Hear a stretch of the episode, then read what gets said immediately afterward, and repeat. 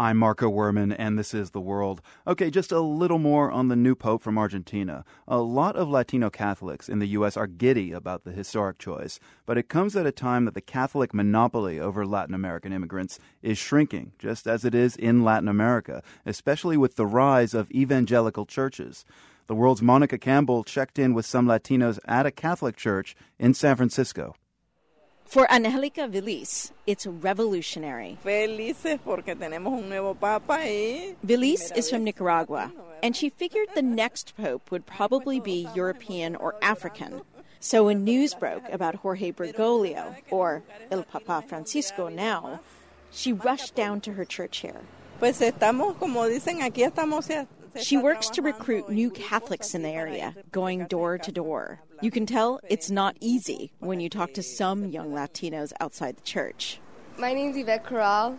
Um, I go to Abraham Lincoln and I'm 16 years old. My name is Armando Corral. I'm 17 years old. Their parents are from Mexico.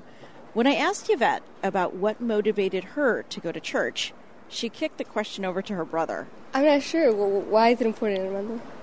We were we were raised like that, and people should practice Catholic more. I don't know. They talked about their friends who've left the Catholic Church or joined others. Only a few friends are Catholic, and the rest are Christian. I don't mind if, if they believe in God. If they're Christian, I'm, I'm okay with that. I'm okay. By Christian, he means evangelical. Near the church, there's evangelical and Pentecostal storefront temples. Fluorescent lights advertise in Spanish. Some Catholics tag die-hard evangelicals as Los Allelujahs or the Hallelujahs, but that doesn't bother evangelical converts like Victor Manuel Frias. He says Catholic Mass is too stiff, with too much repeating what people say on stage. I don't like that. I mean, that's not cool. I mean, I'm not saying it's bad because who am I to judge, right? But I like the worship. I like to be able to praise God, raise my hands to Him, and just give them a heart, you know? It's awesome. It's an awesome feeling. It's, it's so awesome that it's hard to describe it. You just got to feel it, you know? Clearly, Pope Francis faces plenty of challenges. But yesterday was still time to celebrate.